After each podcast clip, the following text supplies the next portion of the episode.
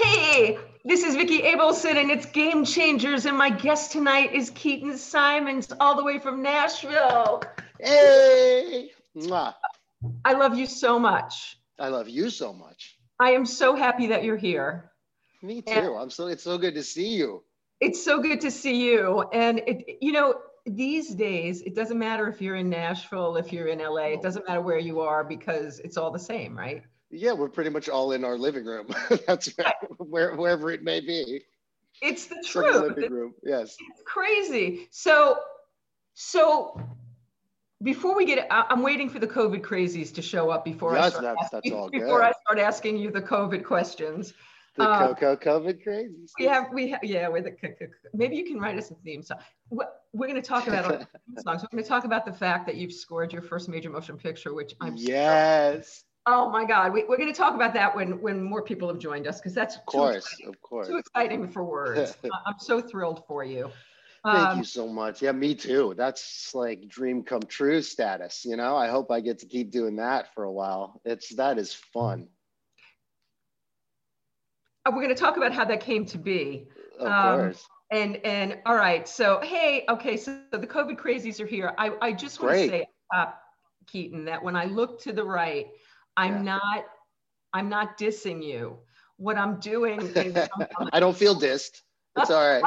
I'm looking at the people who are with us, so Good. that I because we'll, I'll take questions from them because you have a lot of fans. Perfect. And- I can't see them, so I don't. I, I, I if I look to the right, I just see my dining room table. I, So so all right, so first first let's start with the beginning. So why did you why did you move to Nashville, Keaton? I moved to Nashville because I started playing lead guitar with my friend Brett Young. I'm wearing the sweatshirt right now. This is like my favorite sweatshirt, also. But my my brother, who I've known and been friends with for a long, long time, was a big part of the Southern California singer-songwriter scene for a long time. He moved to Nashville years ago, hit it huge, became a huge star. Now he's had six consecutive number one hits. He's only ever released singles that have gone number one. Oh and a couple- Yeah, a couple years ago, they were in need of a new lead guitar player. I nominated myself, and uh, and it worked out. And it's this is the family. Like we just, I mean, I,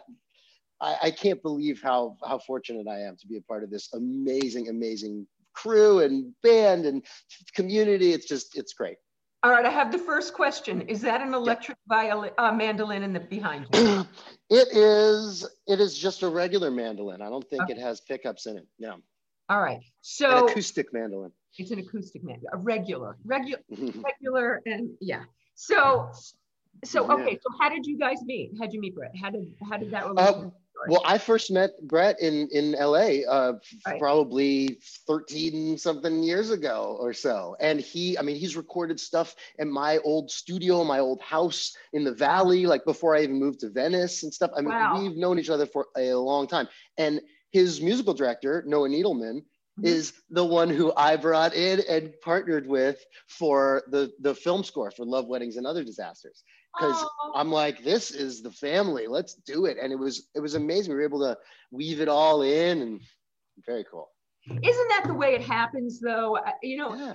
I, I think uh, what's the word? Nepotism. I mean, nepotism is alive and well for a reason. It's because when we Well, yeah. we feel comfortable with people, when we're drawn to people, I think it reflects in the work that For sure. right that level of ease.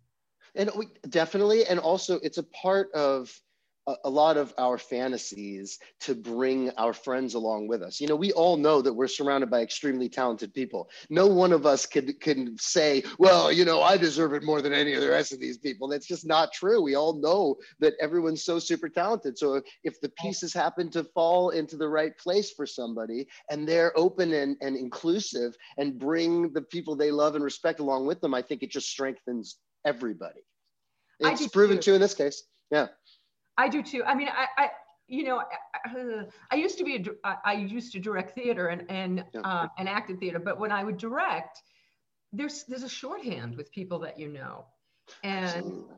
you know, I I, I actually I, I cast this one guy in a leading role. Uh, he was in um, uh, Fast Times at Ridgemont High. He's a great actor, Yeah. But he just couldn't get this character and he didn't understand what I was trying to tell him. It just got too frustrating. And, and I, okay, bring in my friend from LA, please. Right. And, uh, exactly.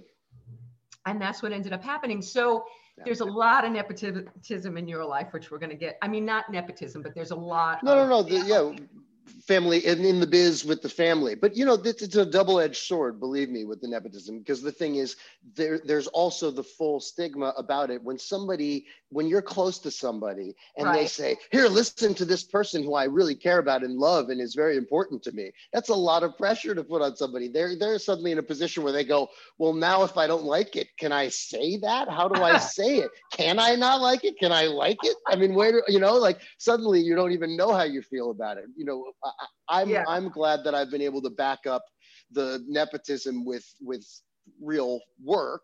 And wow. and so it's been great. But i mean i'm sure there have been some people who have gotten my my music uh, from somebody and maybe it's not their favorite thing in the world and they might have felt uncomfortable in that situation. I don't want that. That's not conducive to getting things uh, done you know? Right right no absolutely all right uh, so i have like 15 more questions sure. like on the tip of my tongue, but I see a couple questions, so I'm just going to ask them, even though it's not where we are in the conversation. But That's a Tony wants around. to know what your first instrument was. My first instrument was the piano. Oh, yeah. See, I would not have known that.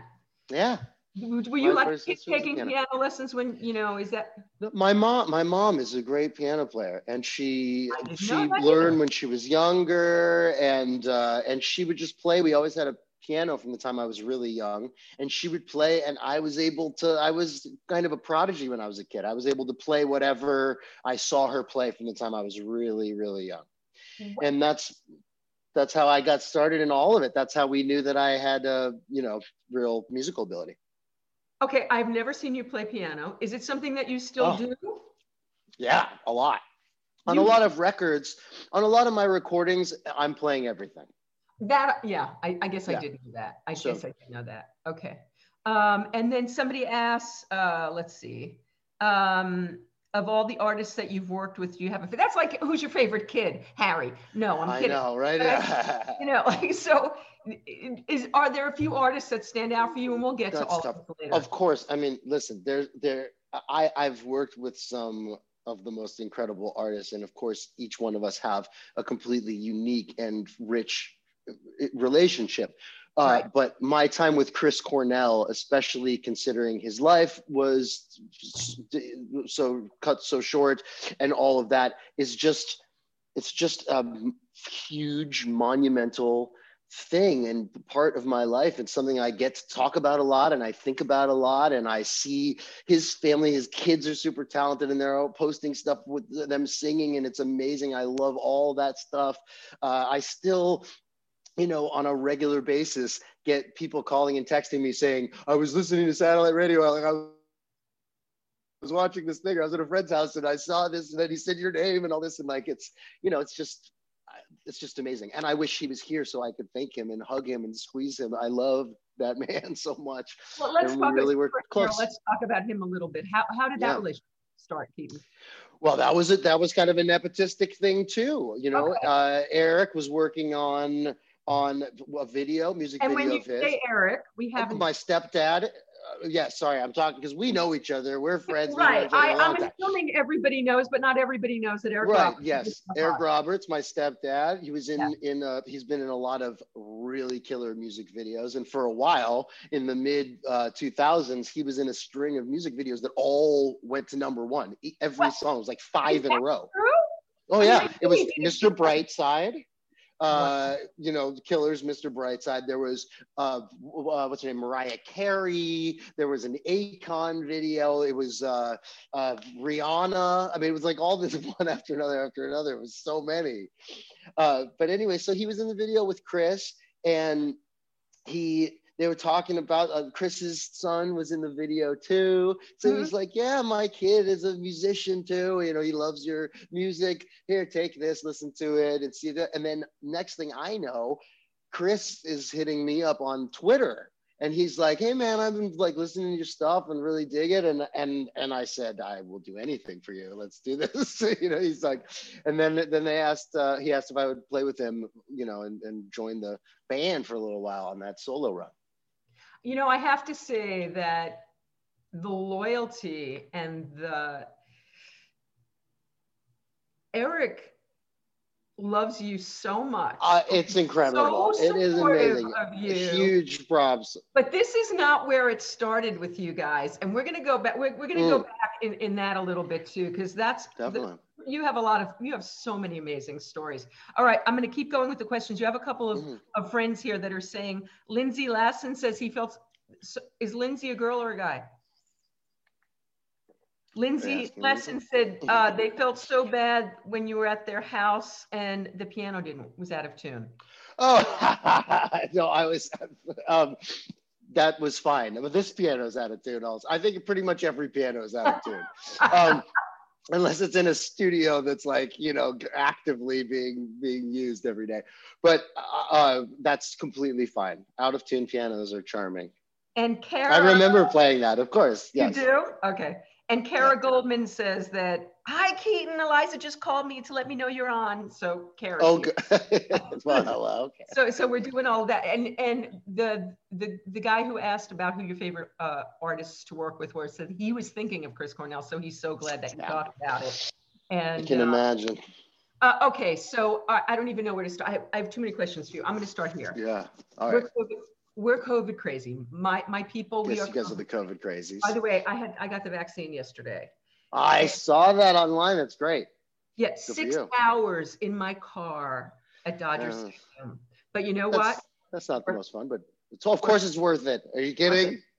It's been a year of us waiting for in the house for something. Okay, so what is it? What is it? Has it looked like for you guys? You live with your girlfriend, yes? Yes, yes, yes. We're yes, we're we live here together, and um, and uh, it's been like listen, the whole this whole crew because we were right in the middle of of like heavy touring, new record, brand new tour. We uh, with Brett Young and you know the the movie thing was already happening. I filmed it in october. I'm in the movie as well. So okay so somebody just said keaton you're so talented and you have such a great look. Do you act? Mm. that was one of the uh, other questions. Okay. I kind of act. I usually i get cast as myself. That's so right. i don't really have a chance to act but but it's i i love i just like doing things that are fun and creative and artistic. But anyway we Wait, were right in this film are you doing yourself or are you acting in a role? Well, I'm essentially playing myself. Okay. You know, I'm playing I'm playing a guitar playing, singing guy on the street, you know. Okay. So it's like yeah. it's not me technically, but it's right. you know, uh, plus I wrote all the stuff. I created all the music stuff. Um, but anyway, we like Brett and this whole team and this whole crew, we've all been really determined just to stay positive, contribute to and increase the positivity overall, approach all of this from a, a, a point of view of acceptance. Just say, this is reality right now. Resisting it is pointless. And so we're just going to make the very best of, of, it that we possibly can. We've done some really cool online streaming stuff. I've done some a ton of solo stuff. Of course, the stuff with the movie, lots of placements. I've got songs in uh, you know new shows like Cobra Kai and, wow. and all kinds of things like that. Um, tons of, of just composing and creating. I have a lot of material just brand new, just playing with new ideas and new kinds of things different instruments. I started playing harmonica. I mean, it's like, you know, uh-huh. just cooking, f- focusing on making amazing food, learning about things, taking this time, saying, you know, I don't know that I'm going to have another year off, maybe ever in the, my life. You know what I mean? So, and right, we were right, right. about, we, we deferred up over 150 shows in this time. That's, I mean, shows at arenas and stadiums, like not like a show at a coffee shop, like Oh my God. Oh my God. Millions oh, yeah. of people and hundreds of millions of dollars. And you know what I mean? Like just a huge difference and a huge shift. We were in Europe about to play the O2, two days away from playing the O2 and got sent home in an emergency, you know? So it's it's been crazy, it's been weird and and uh but but give us give us a little so determined to make the best of it first of all, I'm really, I'm so impressed that you are doing so much. You know, I've gone live every day and that's something, but I haven't touched my screen. I can tell you all the things I haven't right. done, but then right. I have, to, wait a minute, I've gone live every day. That, that has just to that's be a purpose, right? So, yeah, of course. So but Keaton, the fact that you've learned a new instrument and you're doing all this recording and you're placing stuff and you're doing all this, but what, how, how does your day to day look? Um, um, do, you go, do you go to stores? What, what is your code? No, no, I do. I've, you know, I'm kind of, uh, I kind of got hip to the uh, extreme isolation and the hermit lifestyle before it yeah. became COVID responsible. I, have I've, I've loved to, I've been ordering groceries from like Instacart and Amazon Fresh and stuff like that for years now. Oh. I haven't gone oh! to a grocery store in years. Yeah. Like probably five years or something, maybe four four years.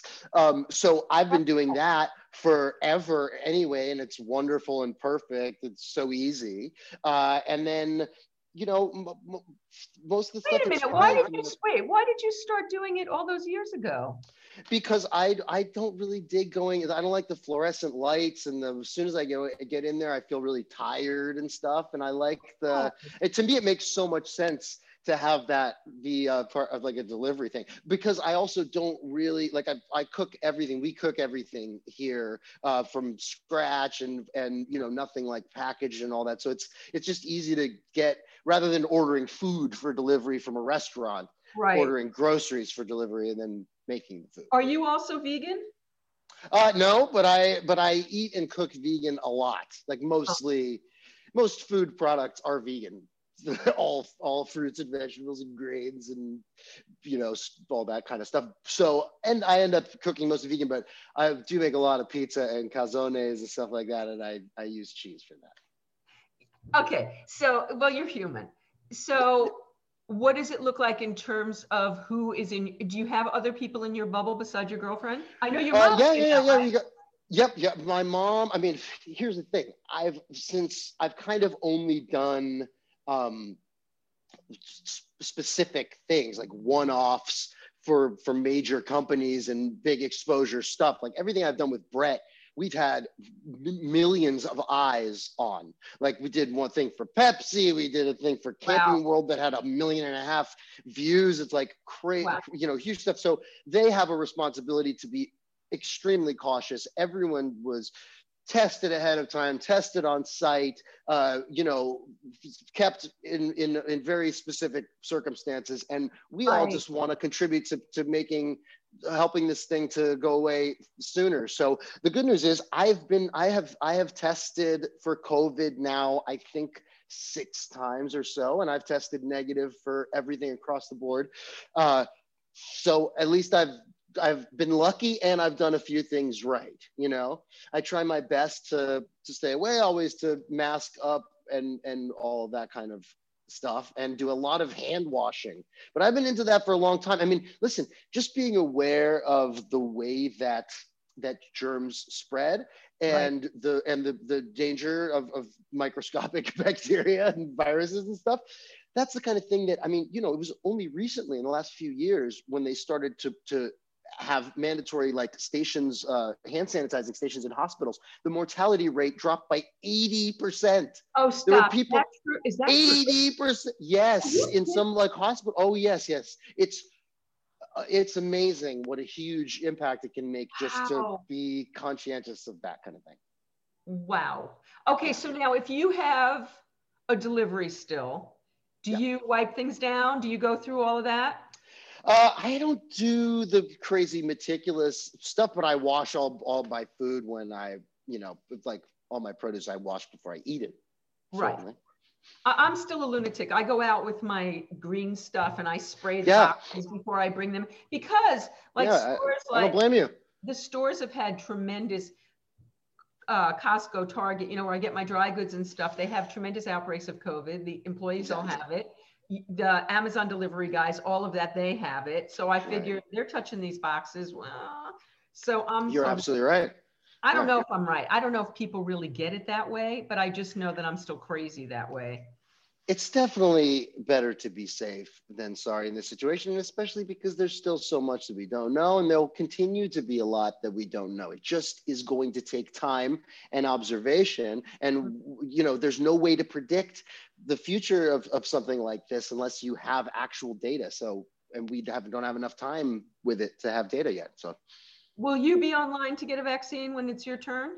For sure. I'll be definitely ready to rock and roll on that you know? And i haven't gotten i just like you know for, for a long time now i don't i don't get sick very often. I like get a flu or a cold every couple of years or something like that. Uh-huh. and it's usually in and out in in a day or two a couple days or whatever.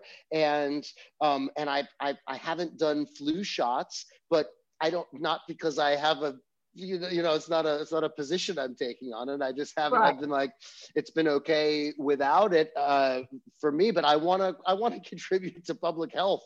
I don't, you know, I have no problem getting getting certainly getting the COVID vaccine. I would rather not have it, and I'm more importantly, I'd rather not spread it. The thing that everyone is most concerned about is not that they are going to get it, that they're going to unknowingly give it to somebody and cause Absolutely. harm in their life. That's nobody wants that. Have you traveled since COVID? Yeah, I've traveled uh, a few times. I mean, it's funny because it seems like I've hardly done any travel, but by comparison, I've probably done more travel uh, than others. But again, it's been extremely secured and and and with how, multiple how so? tests. How so? Uh, well, a lot of like keeping everyone cordoned off. There's like like you know we all in our bubble uh, like there's we all get tested regularly and every time there's something we're getting we're getting tested. We're very conscientious about it with each other you know right. and not no a lot of tons of hand washing wearing masks whenever we're going to be in a situation where it can be like you know where it's necessary. And uh and i mean you know for me like on the airplane i we, we all have hand sanitizer. We're just giving it to each other all the time. We got the clorox wipes and wipe everything down on the way. Um and and just just generally looking out for each other and all being on the same you know having the same agenda. And we all know that it's a huge responsibility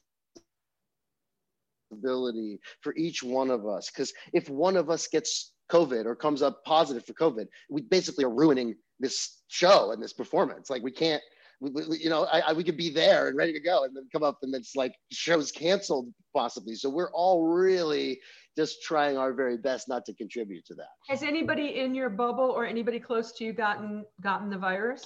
Yes, I've known a few people who have gotten it. Uh, I've had a few situations where I've been like where there was a possibility that there could have been some sort of crossover uh, there but right. I got I got you know uh, uh, tested many times after all that stuff, and fortunately, everybody in this house has been negative the the whole time. Excellent, excellent. Mm-hmm. Keaton, can you see? Can you foresee like? when do you think you'd be ready to go back on the road and go do that again and go play for real people in real places and stuff?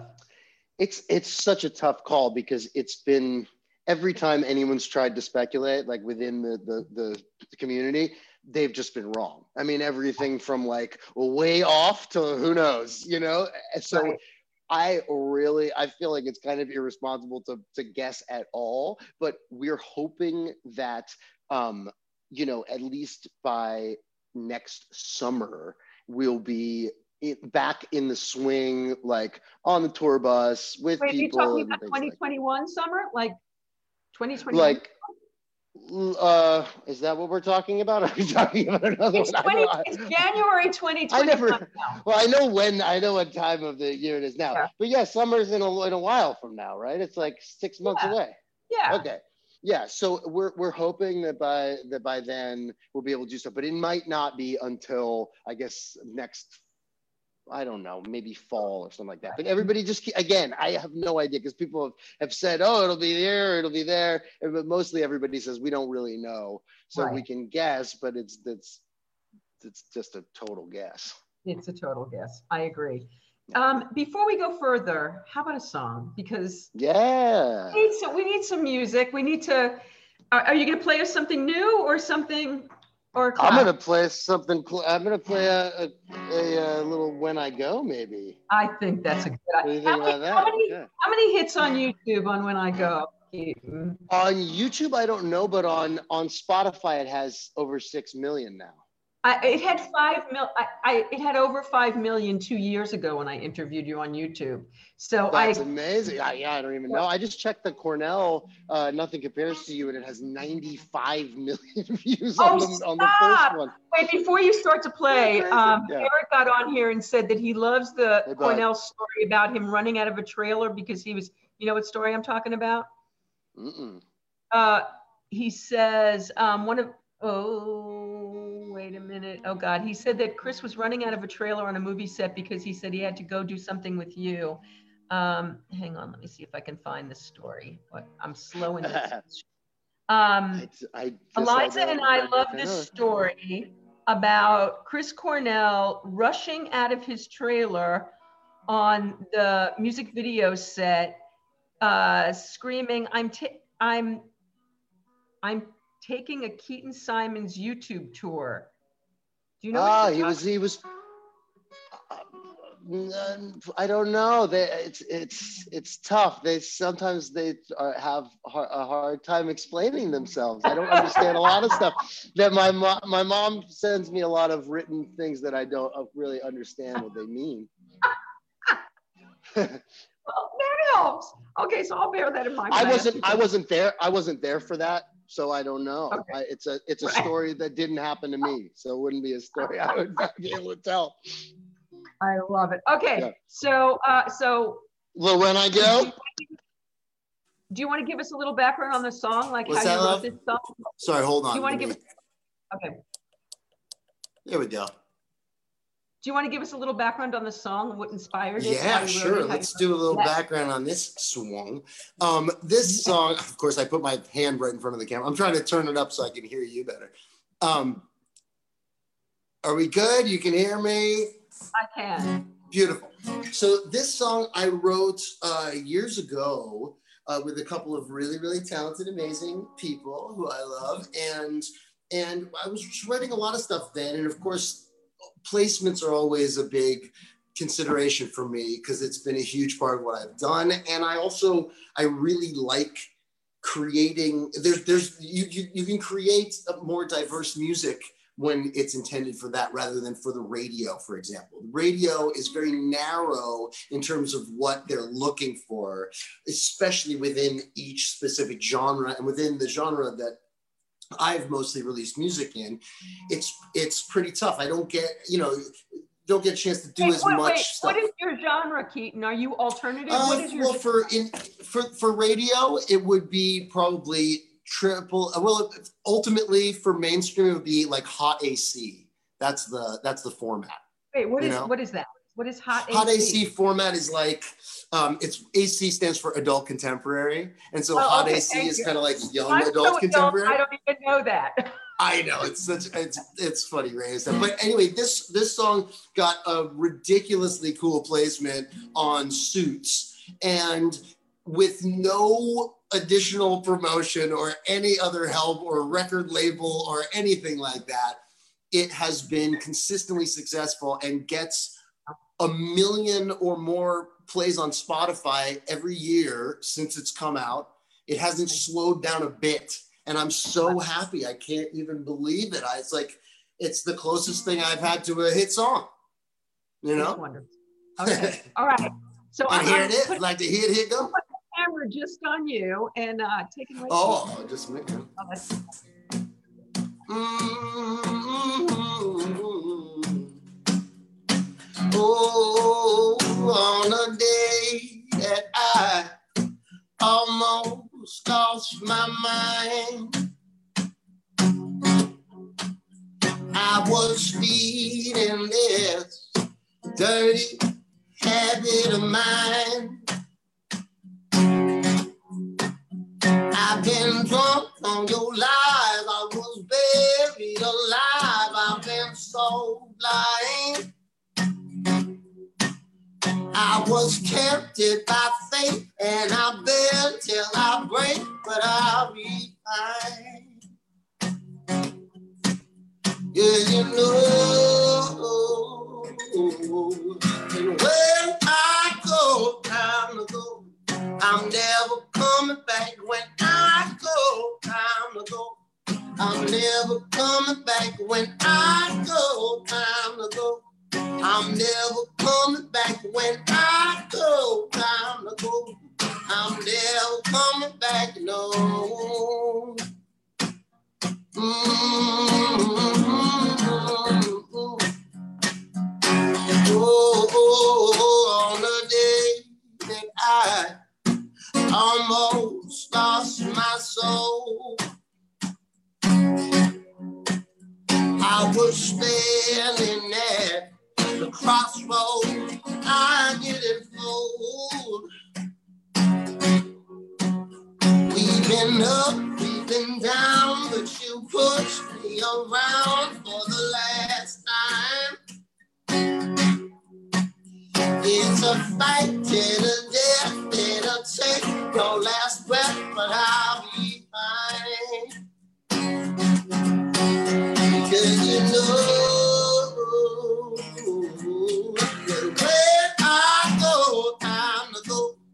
I'm never coming back when I go, time to go. I'm never coming back when I go, time to go.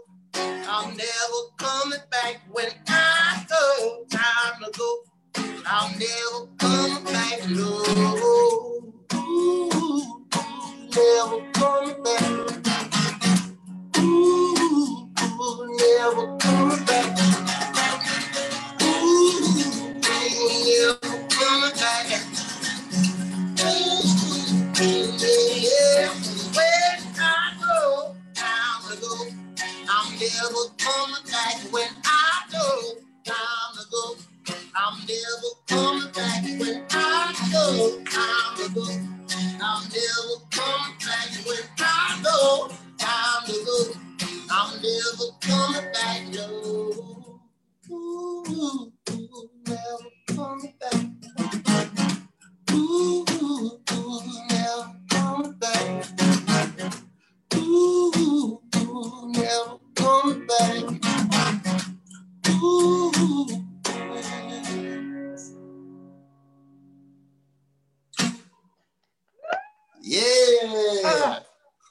so fat. It deserves every one of those millions of gazillions of hits that Thank you. That's such a fantastic, such a fantastic.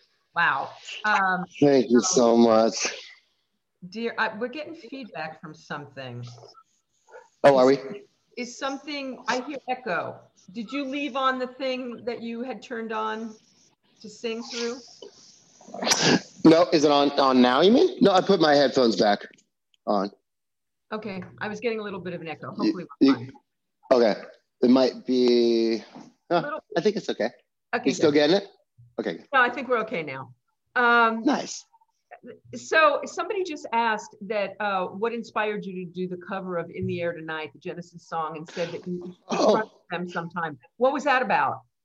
I got asked to do it. It was through a really cool organization and like a community of people that I that that was like my extended family who do some festivals, some singer songwriter festivals, kind of offshoot of the Rock Boat called Rock by the Sea and Right by the Sea, where we got a bunch of amazing people together, talented people together. We all co-wrote and recorded a full album in like a week Wow. and it was amazing and it got released and then they did a, uh, a all for you know charity with with charitable ties and everything Uh-huh. and uh, they did one of 80s covers like 80s synth covers because ben jackson who produced produces a lot of the stuff uh, brian Facchino and ben jackson two guys who have been like producing a lot of stuff ben plays drums and has a ton of cool old 80s synthesizers and so they create they he created that track. Those guys created that track and sent it to me, and I just sang over it.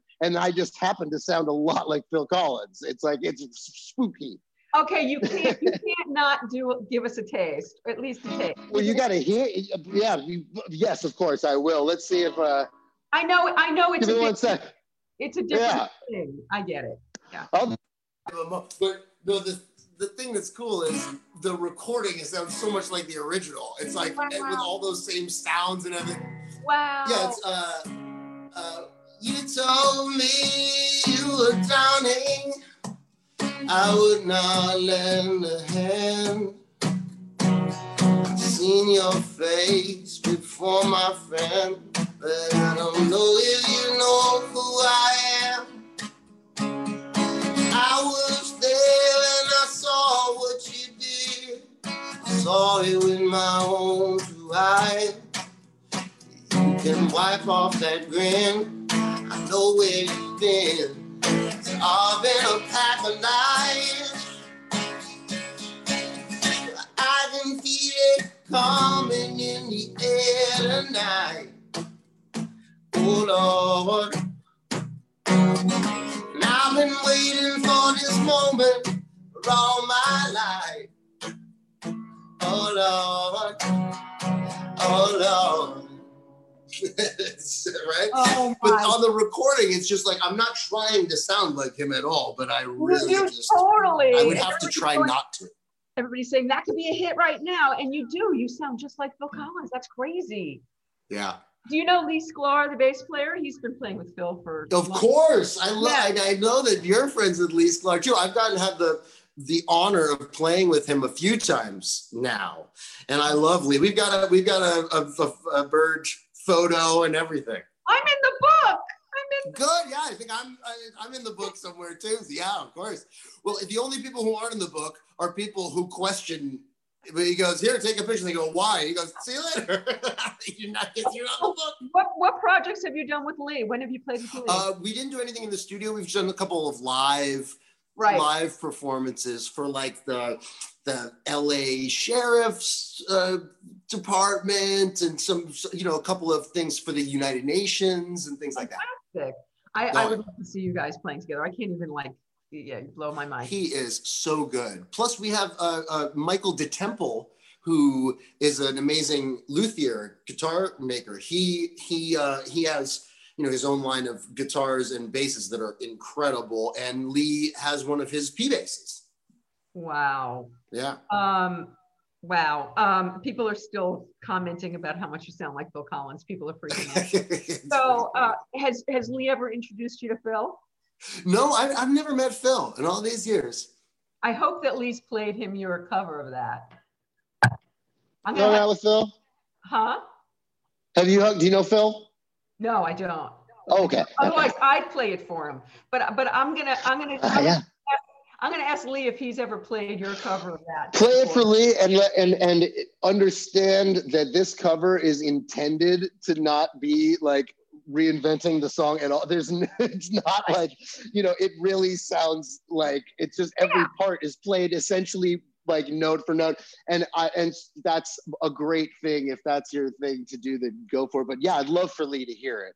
But I hope he understands I'm, that I'm send, I'm gonna send it to him and I'm gonna tell him that. I'll, I'll well be sure- that's wonderful. I'll, sure And-.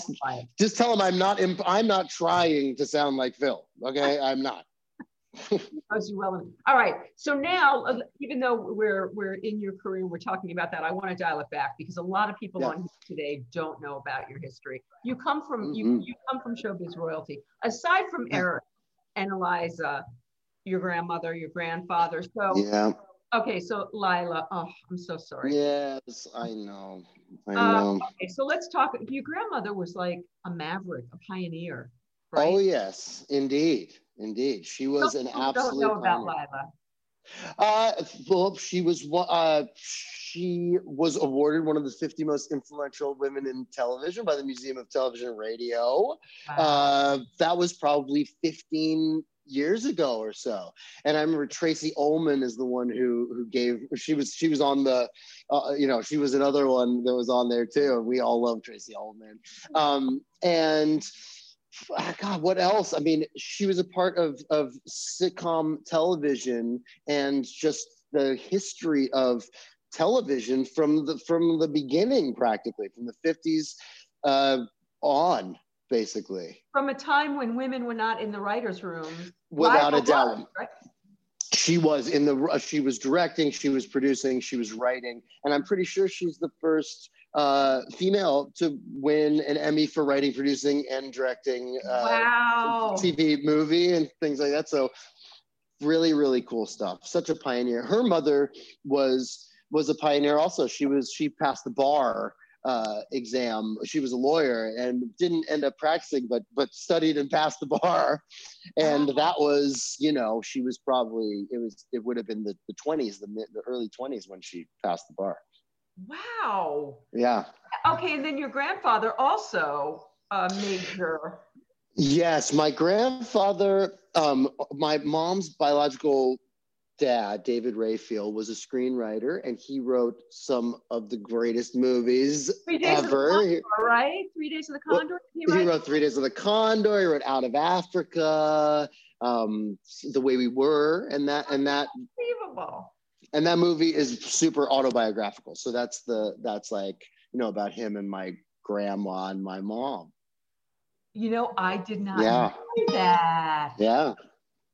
Okay, I, I, have to watch it again now. Wow. Yeah. I did not know that. Um, and then and then you also have a step grandfather. Also yes, and then Yes, um, who passed recently, Don Garrett, who was a publicist, but he started off writing. Uh, he and my grandmother would write. All of her, all of her dudes were were co-writers, even if they like most of them didn't even come from that background. There was one of the her ex-husbands that was like a swimmer, an Olympic swimmer, but then he ended up writing sitcoms with her, right? You know, like, and and uh, and Don ended up in in publicity. He was the publicist for like Jackson Five and and the Flintstones and the Jetsons wow. and stuff wow. like that. Yeah. Wow, that's crazy. Okay, and so Eliza and Eric were with us last week, but I I, I don't assume right. everybody that's here tonight was was here then. So your mom, uh, um, uh, Eliza and Eric Roberts, uh, and your mother had a, has had a huge career, much bigger than one. Yeah. Okay, so when you're you're little. Yeah. And I know you had kind of an interesting thing in your teens. But so when yeah. you're really little, what, what's your, what's your life like when you're really little? What's going on? Um, well, well, I was I spent a lot of time, you know, kind of on sets and stuff, and and and wait, hanging oh, out around father. those lots. Your father, yeah, yeah, huge yeah, career. Yeah. Tell us about your dad.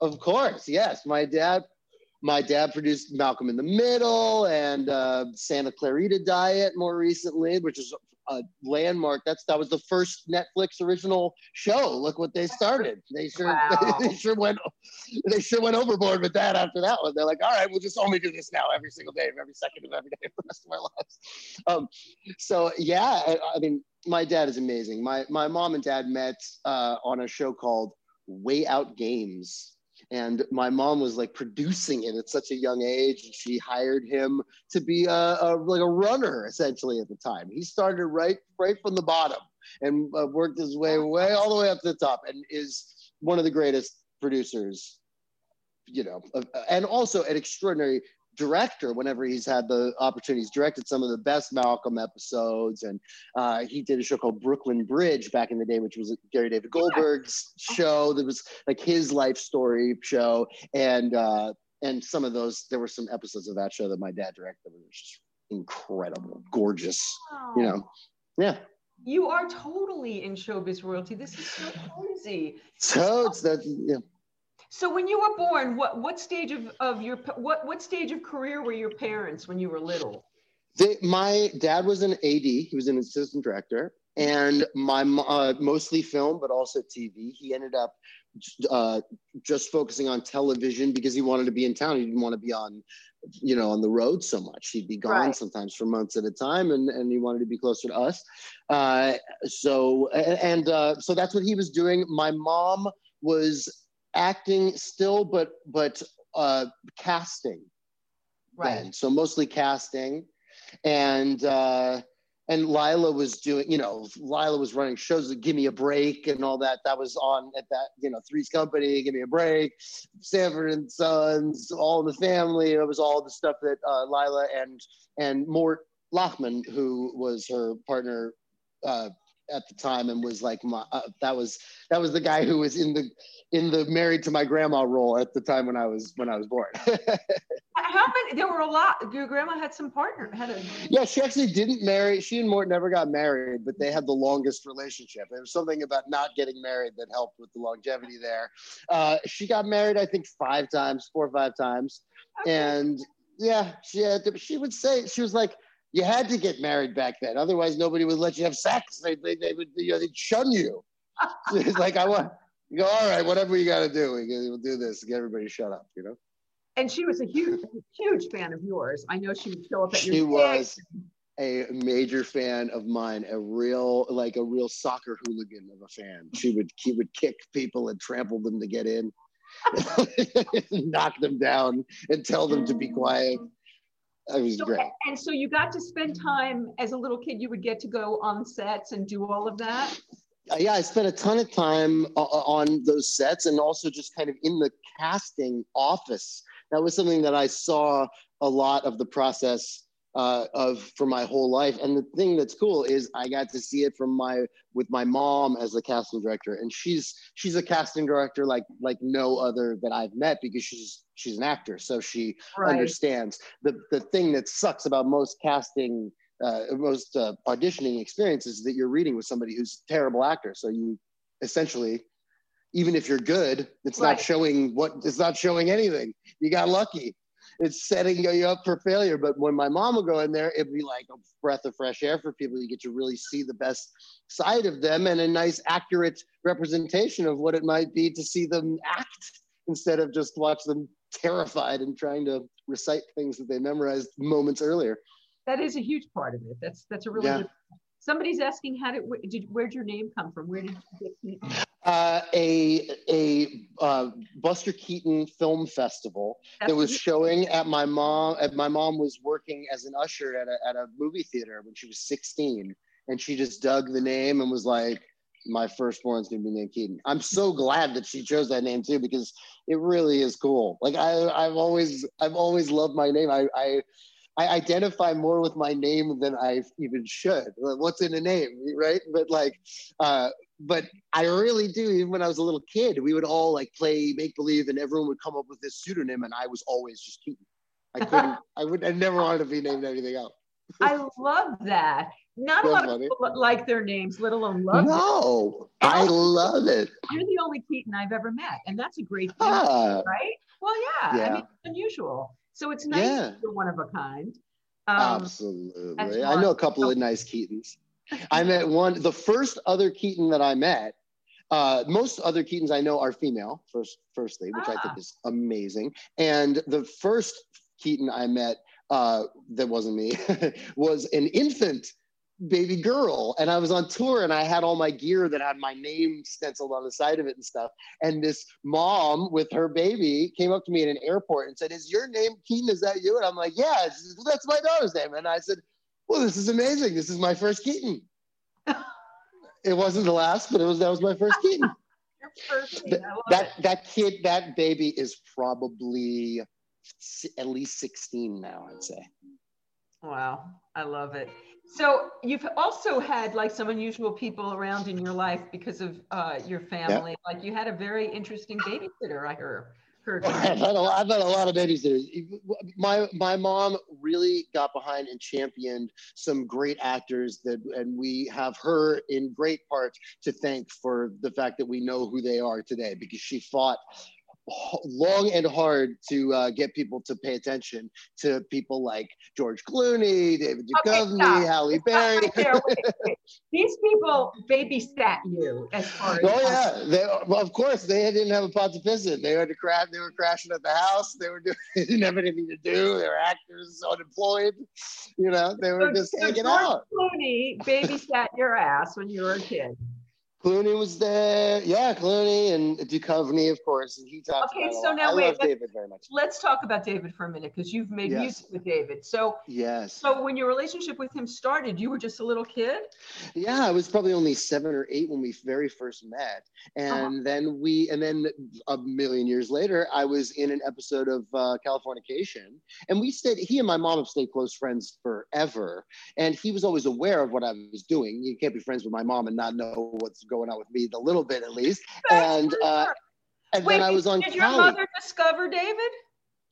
Uh, discover. I think she, like you know I don't want to go give give a bunch more credit where credit's due, but long story short, yes, essentially, you know she was the Well, one who really championed him and said this guy's a star, and when and he he fought long and hard. He auditioned a lot before he got anything, and his ratio was was not what you'd think it is for somebody who ended up becoming extremely successful in that field. You, you know, know, I wonder if your mother's the one who introduced him to Henry Jaglom. Uh, Eliza. Oh, definitely. Yeah, yeah, of course. The M word together, and well, yeah. Henry Henry's the one who actually made gave David his first starring role in a film. Of, of course, so, yeah. yes. So that was probably through a lot. That makes total. And sense. Henry, I've been in a few Henry Jaglom movies as well. well you know, so who hasn't? Really no i'm kidding. But was uh, that who has it? Right? yeah exactly. So okay so i love henry. So me too. okay so too. you have the okay so you and so you meet david when you're a kid and then how do you yeah. end up starting to how did you get into californication? How did that happen? It, it was uh my gosh i don't i i really don't even remember the exact but i i auditioned for the role. And you weren't playing yourself? doing I wasn't playing myself. No, I played I played a real different type of, of character from myself. I mean, I'm still a musician with tattoos and blah blah blah, you know. But like, uh, but I was a jerk. I played like a, a like a real asshole. I have to go back and find the. I saw every episode, and, and Evan Handler is a friend of mine and of the show. Of course, he was on a, a, few months ago. Yeah, I, I love Evan. I love uh, everyone involved in that show. Those amazing. they are just so amazing, and I got to play. We, we, we shot at the Greek Theater and I did a live performance. Me and Marilyn Manson and Tim Minchin. We did like, you know, it was really, really fun. Uh, and then and then David had started playing guitar a little bit. And he's always been such a huge fan of music and so passionate. And he's one of those many people who've been discouraged from creating music because they don't sound like Whitney Houston or whatever. You know what I mean? It's like who cares? If you have passion inside of you you have something to say and that's how you want to say it it doesn't matter what anyone else thinks at all. And uh, certainly if you care what i think i think let's do it. I think let's go for it. So um, so we did and we started working together making a lot of music hanging out uh, jamming with putting together bands and jamming live and doing all kinds of stuff and and it was just wonderful and we, our our relationship was rekindled as as a, an adult now for me and he's. I, I really I, I consider him to be one of the closest friends that I've ever had in a real like a big brother, you know. And I just I love him and appreciate him so much. He's always been there for me when I need him for anything, and I, I hope he knows that I'm always there for him whenever he needs it. I love that. I love that. Yeah. I, hope, I hope we see more of him. I mean, I, unless I'm. Yeah. is he doing something? Has he been? He's always doing. He's like James Franco of the of of doing something all the time. He's writing books. He's writing novels. He's doing. I mean, the guy. I honestly, I can't keep up. I, I like to just be surprised and find out. Oh, he's uh, you know he's he's chiseling a shrine to whatever. Who knows? You know, maybe we'll do some David Blaine. He's freezing himself in a block of ice in Times Square. who knows? You know. So, all right. So, Keaton, I remember here. I remember the last time you were with me that you were telling a story about your emancipation when you were a teenager. Tell us. Oh yeah, my emancipation. I know. Well, my yes, it wasn't a uh, it, it wasn't a traditional emancipation. It was kind of a an on the fly emancipation. But no, when I, when I was younger, it was it was just a, it was it was such a weird time. You know i was around a lot of of craziness and a lot of drugs and alcohol and people who were young eh, but but not kids. And i was a actual kid you know?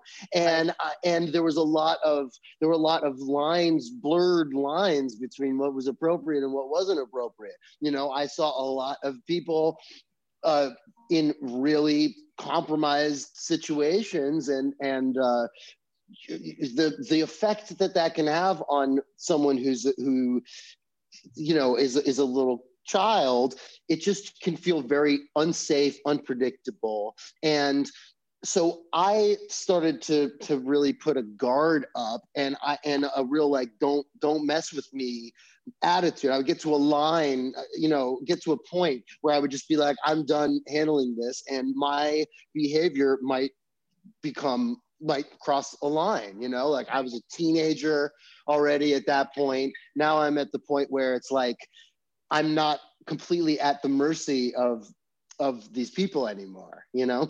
Right. Uh, and so and it, it had gotten really just just kind of dangerous and and not and unstable in the house. Uh and I have got into an altercation with with Eric, and both of us were in compromised positions at the time, chemically and emotionally. Uh, and you know, when I think back to the ages that both of us were, I mean, I was what I would consider to be absolutely a child today. How, like how, would, old, uh, how old were you? 16, 15, I think, or 16. And, and you, you punched, did you punch him? Oh, I did. We had a we yeah. I I, I used uh, I used uh, some some uh, some foreign objects and stuff too. We got in a physical altercation. It was verbal and physical altercation, and um, but he was. I mean, God, how he he must he couldn't have been he couldn't have been as old as I am now. He must have been like in his mid 30s or something. I mean, I uh-huh. I think of him as he was a kid now, right, you right. know, and and uh, and so you know, I was in a position where I felt like I had gotten to the end of my rope with dealing with with this unpredictable situation and unpredictable guy. And so i felt like i was taking a stand fighting back and kind of protecting my family you know? Uh, it's the best I could come up with at the time, you know, uh-huh. and uh, and so you know it didn't have the effect that I wanted it to have in the sense that like it wasn't the rest of the family wasn't you know particularly moved by it. It didn't inspire them to to do any to change at all. So. Uh-huh. I just took it upon myself to to to leave, and so I split and I that was that was it. I've stayed with you know my parents and stuff. They've always been there to to support me and been there for me and it's never they would never let me not have a place to right. to live or to stay but right. i i chose at that time to to take off and and that's i pretty much have been lived on my own since then you know okay but now as i recall yeah. You took your little sister with you. No, and she didn't come with me. She didn't. Nobody. Nobody would come with me. I thought that you and your sister lived separate from Eliza. When. Oh, oh, yes, yes. Ultimately, yes. That's right. That's right. After after a few weeks of uh, of me not having like a place you know, trying to figure out where I was going to live more permanently, right. you know, uh-huh. as just a teenager who was not employable. I was underage and I, you know, I mean, it was not, it was, it was just a tough thing. So, uh, yeah, we ended up figuring out a situation where my sister and I basically had our own place. and, and how old were you guys at the time? Well, I was the same time. I was that age. I was 16. You and know, she was, yeah, she was 14 or 13 or something. Yeah, she was a babe. But it wasn't. I mean, we we really weren't entirely alone. Uh, it was, but we were. We had way more. It's. I wouldn't. I, I wouldn't uh, use that technique if I had the opportunity now. But I'm also older now than than they were at that time, and much more. Uh, much more interested in having an understanding of how those things work rather than just trying to make them work and figure it out in the moment and and if we can get it off the plate for now then fine. I'm i have a more of an interest in in doing the what what is the long term going to be the the healthiest thing for a situation you know? And so, so so what was your relationship with your mother like during that time well, I was I was really pissed off at her at, at first, you mm-hmm. know, because I felt like I felt a lot like those movies where you are rooting for the person to get away from the bad situation, the abusive person, whatever it is. And those movies usually don't end with everybody going, I know it's bad, but I'm still willing to stay, you know? And that's that's that that's does that movie sucks. I don't I didn't want to be in that movie. So I just had you know. So I was like, I didn't get it. I didn't understand it. But I, how could I understand it at the time? And I, I, I, I forced that lack of understanding on myself, and I, and I maintained that anger and hostility within myself I had to force it. It required effort and it was exhausting and it drained me terribly and in ways that I didn't even realize. And then ultimately, uh, Eric was on Celebrity Rehab. uh, so know, wait, was, 16 what, years later. I was going to say, how many years? Yeah, 15 or 16 years later. And uh, he was on, on CR and Drew Pinsky, who I love. That's another just really important, amazing person in my life because, you know, he, he, he gets it. He's got a lot of conflicts that he has to resolve all the time. He's, he right. has he's beholden to a network to get ratings, but he actually cares about people, and those those those come in direct conflict constantly. When you're right. when you have a show, it's that he literally has. Uh, I'm sure is put in a position every single day where he's trying to be encouraged to exploit people for money and he has to refuse and has to figure out a way to have a strong enough position to, to maintain that at all times. Anyway his role in my life was really phenomenal. He he essentially you know he pointed out what ended up being such an obvious thing but it's always the most obvious. It's usually right underneath your nose. But he basically said what does this look like what does this situation look like when you allow yourself to look at it from your current point of view rather than the perspective that you had at the time of an right. angry hurt scared very young person you know what i mean try feeling protective fight or flight now we have uh, you know a decade and a half of time away from it you can Wait, have a more calm during approach. that time was eric trying to trying to make amends with you?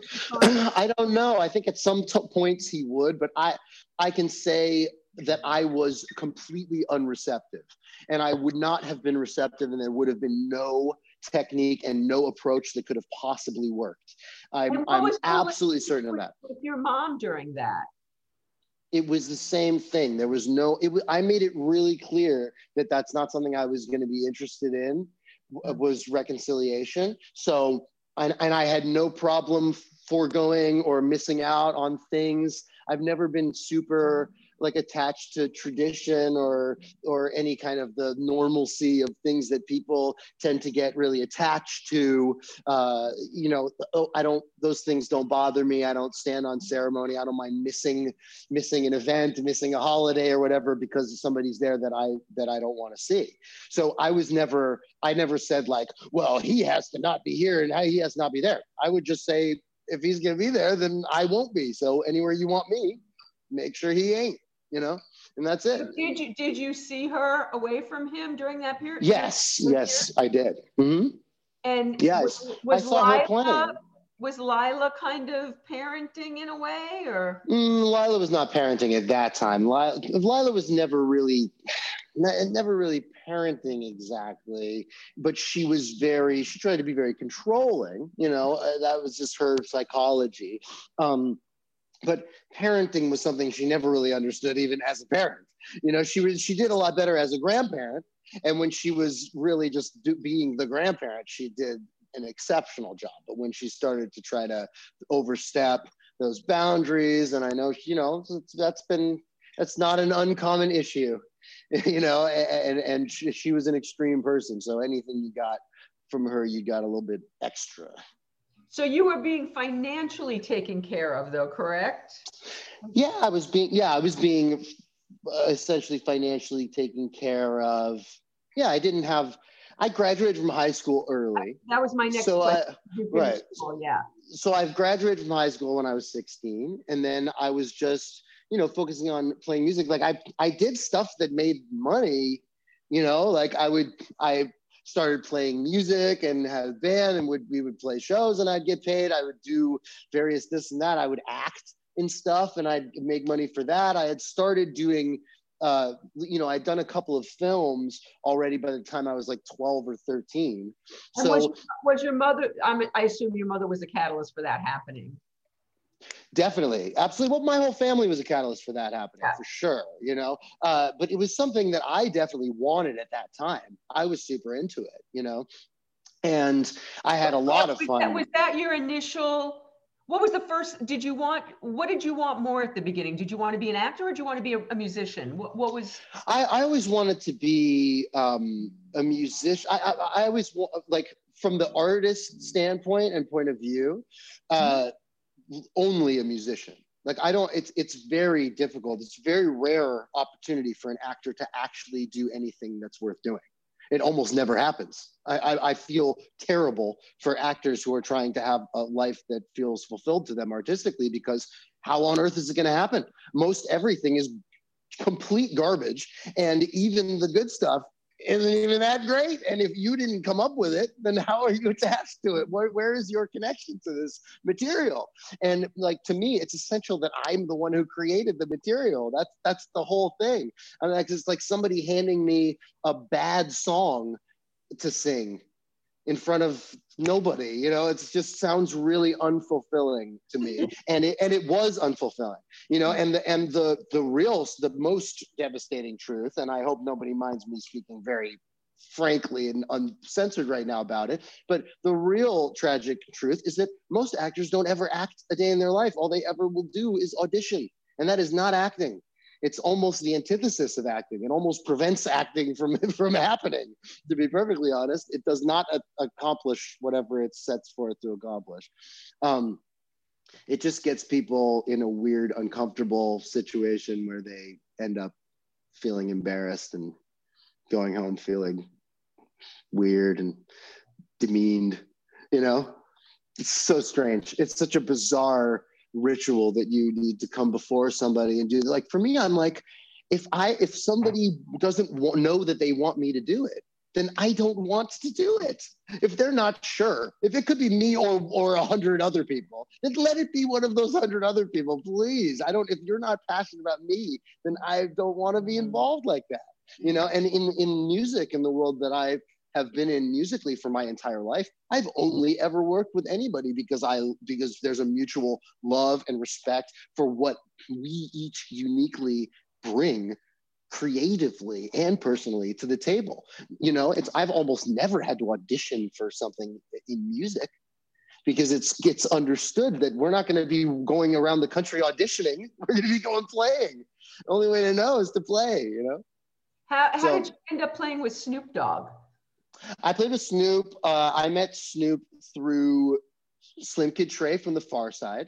Mm-hmm. And he was so so when I very first started, I was still a teenager and I became musical director for Slim Kid Trey, who the Pharcyde at that time in the in the mid and late 90s was uh-huh. a humongous hip hop group, one of the greatest hip hop groups of all time. And he was starting his solo project and he asked me to be the musical director and I would be in the studio with him every day. I went and did that. I mean, I was making money that way for for sure. A lot of those things were happening. So, I mean, I guess yes, I I'm very fortunate in that I've always felt like like if I needed something to fall back on and of course I as a child I had financial support from my from my parents and and and, and even not as a child but like but I did I guess start making some money from this and that you know I I sang on I sang on the on soundtracks for films. I sang on Dis stuff for Disney. I did. I mean, but when I was eight, I sang on the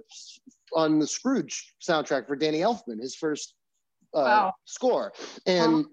And then I did a Disney Christmas thing in French where I was singing and speaking in French uh, when I was like nine or 10. And so, you know, those kinds of things when you get a little bit of residuals. And when you're a kid, what did I need? I didn't really need a lot of money. So pretty, pretty cool right there. So, okay. So how did you, uh, so you mentioned celebrity rehab and you mentioned Dr. Yeah.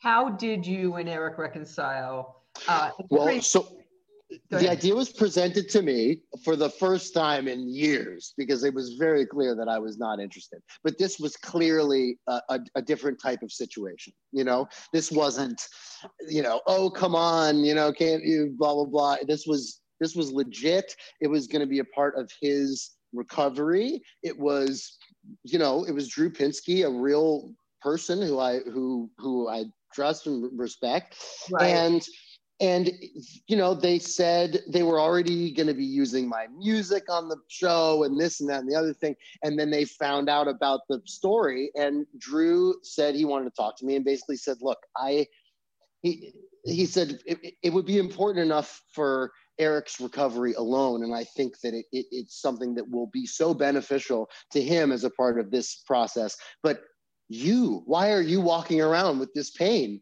after all these years because he knows now he knows Eric. He knows he, you get it. You can get it fast, especially if you're in a psychiatrist's office with somebody.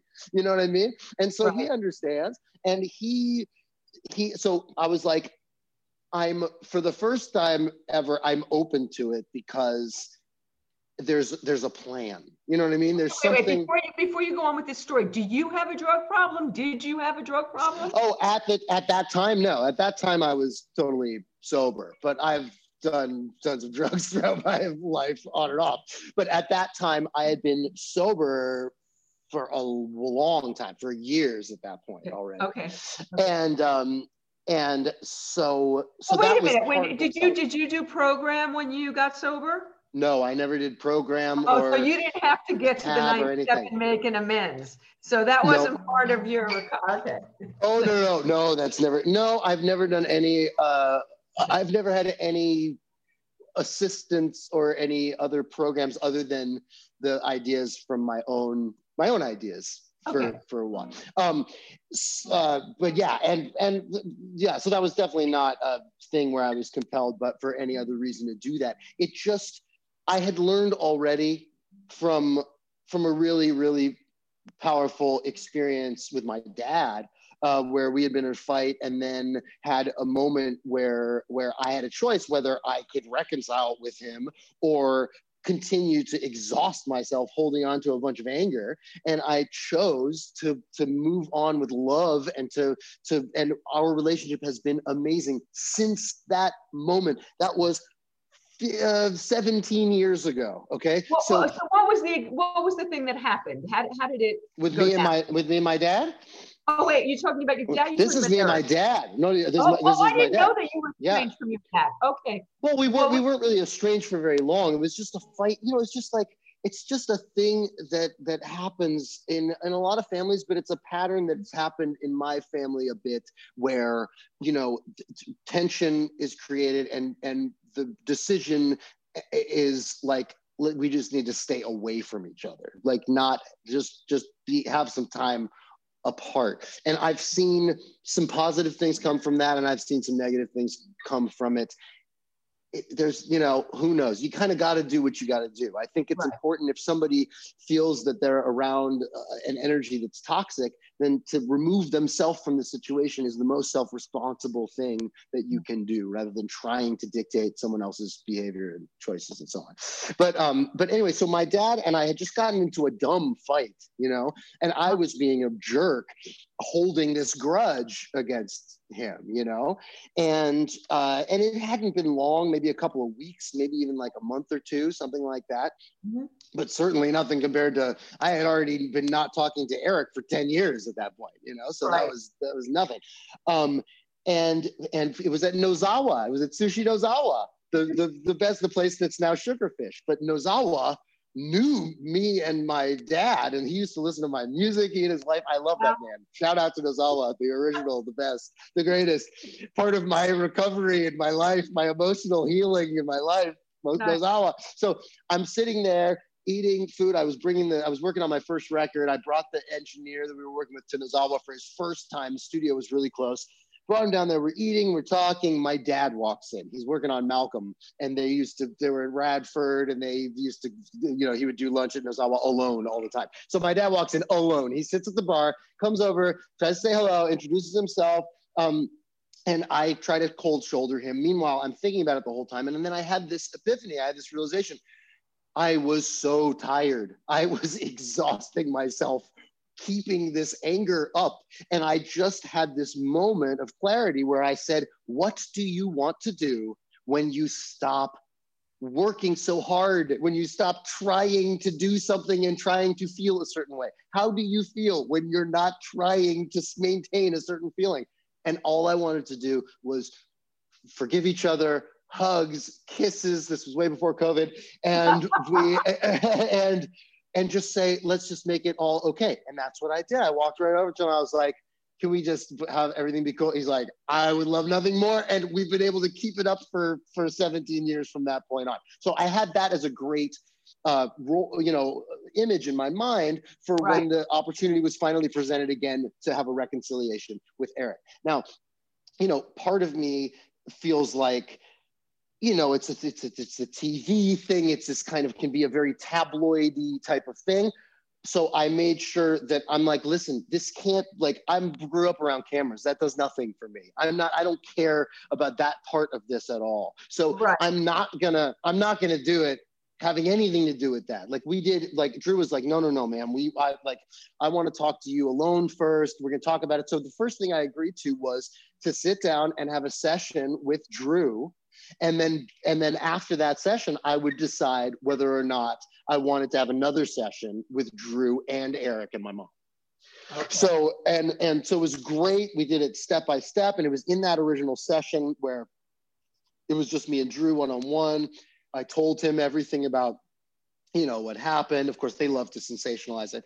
It's not hard to sensationalize. it was pretty sensational. Right, it's pretty easy to. Uh, yeah, yeah, yeah. It wasn't. It wasn't too hard, but it was. But again, um, the, and then and then he really he presented that thing to me. He said, "You're." I was 32 or something at the time, and he was like, you're 33 years old now. You were 16 years old at the time. Of course, that's how you felt then. How do you feel about it looking at it now, understanding everyone's limitations, essentially? Understanding that this, you know, knowing now, knowing what you didn't know then about personalization, about self responsibility, about empathy and forgiveness, and, and about self victimization. You know what I mean? Like, I don't care how old I am. If I need to get out of the situation, I'm responsible for that.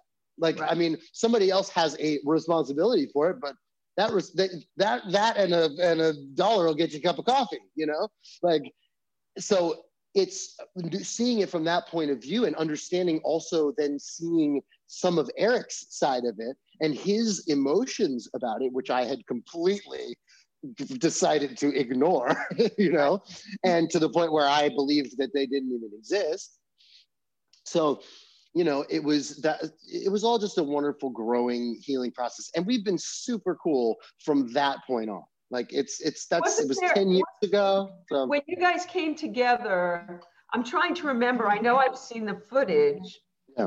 Did you sing to him? What, what happened? That was later on. We did so after we after the really powerful reconciliation. Um, we uh, I, I just became a part of like, you know, I got introduced around to everyone else that was there. Um, became friends with everybody. I had done a lot, you know, I've, I've done a lot of therapy in my life and especially a lot of like just self responsibility therapy. And and that's something that when you're dealing with a bunch of struggling recovering addicts is something that can be very very powerful. You know they they need strength and, and they need to be able to to understand the real implications and not just pawn everything off on somebody else or on their pain or this person did this to me or this is unfair or i deserve this or my my fantasies don't live up to my realities you know?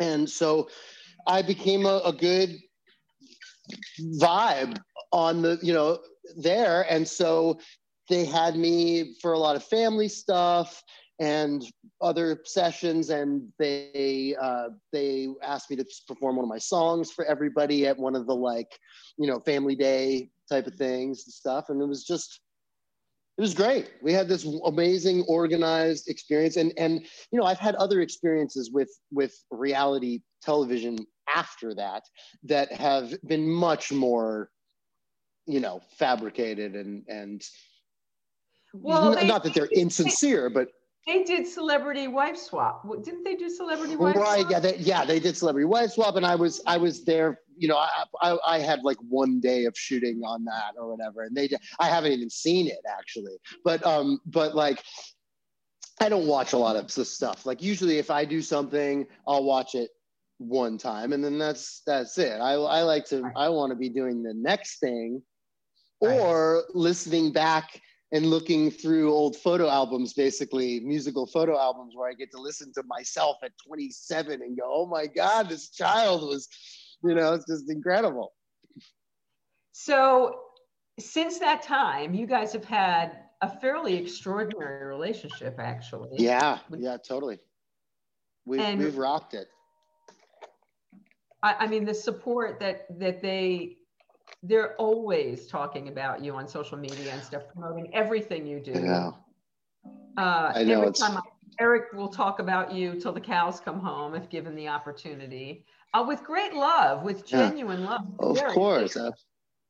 Absolutely. And that's something that I knew, you know, that I I was always suspicious of during the time when we were estranged because, you know, I, I didn't know where that stuff was coming from. I wasn't involved in it, you know. So it's it was that was another thing that was really that really felt good to know that that that all of that comes from a genuine place and even was even coming from a genuine place when he knew that I wasn't even going to be paying attention to it, you know. Right. Sorry about that. We uh, it looked like we got kicked off the air, but we didn't. We're still on uh-huh. there. Something we I had a weird interruption. So and and your relationship with your mother eh, has yeah. has tremendously healed, I assume. Definitely, um, absolutely. That's been our our relationship has always uh, been just really like deep. There's just a lot, it's complex, you know, there's a lot to our relationship. We spent so much time trying to have a professional relationship as well as a personal relationship. And she and I What both, is your mother's role in your career? Because I thought she was your manager. She's not your manager per se.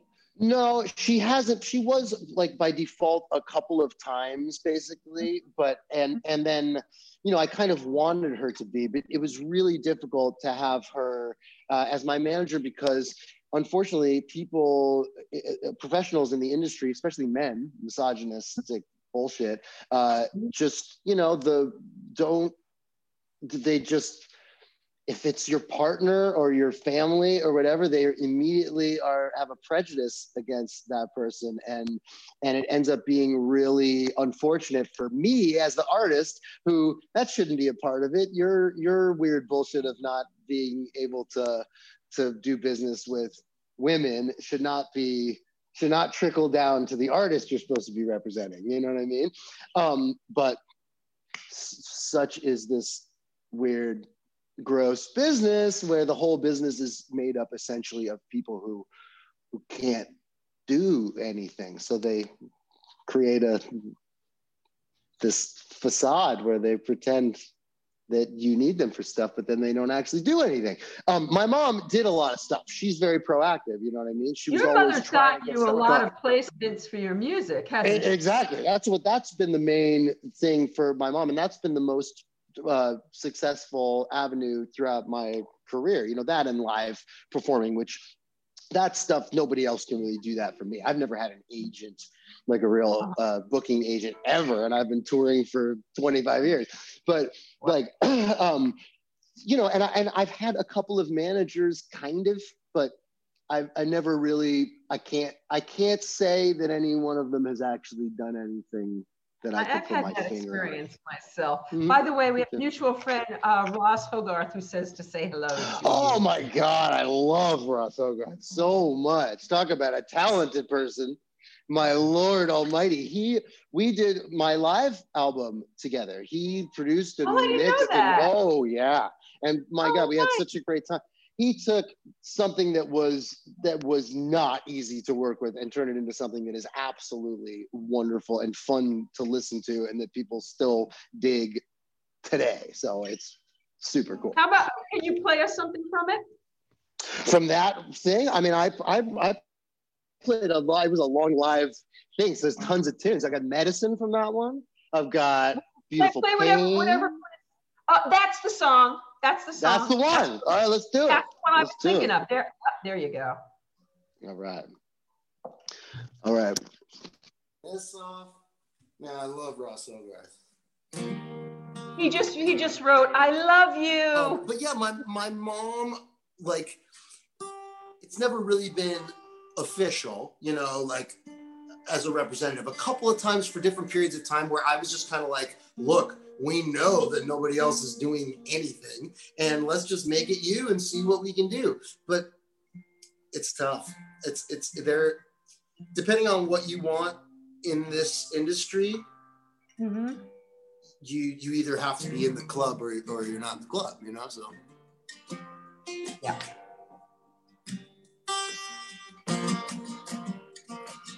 And I'm already extremely fortunate that I get included in the types of situations and conversations and projects that I've been involved in. Um, I, I can't even believe it sometimes, you know, I like, I feel incredible about that. And it must have been really fun for all those managers who got to say that they represented an artist who did such cool shit when they didn't even do it. Why's it gotta be so hard? Why's it gotta be this way? It's like I'm being torn apart by all this beautiful pain. I know you wanna be with me, but you gotta go with him. Freedom isn't really free simply before you learn to swim. And I shudder in my sleep. I can hardly close my eyes. Then I wake up in a dream.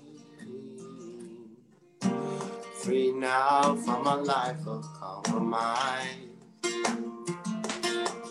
Where you never lost, but you never won. Cause you never fought and you never moved on. You never lost, but you never won. Cause you never fought and you never moved on. Don't be afraid of looking back. Mm-hmm. Everybody has a past. Now you got my heart racing in just a few days, and I wanna be patient so this doesn't fade away.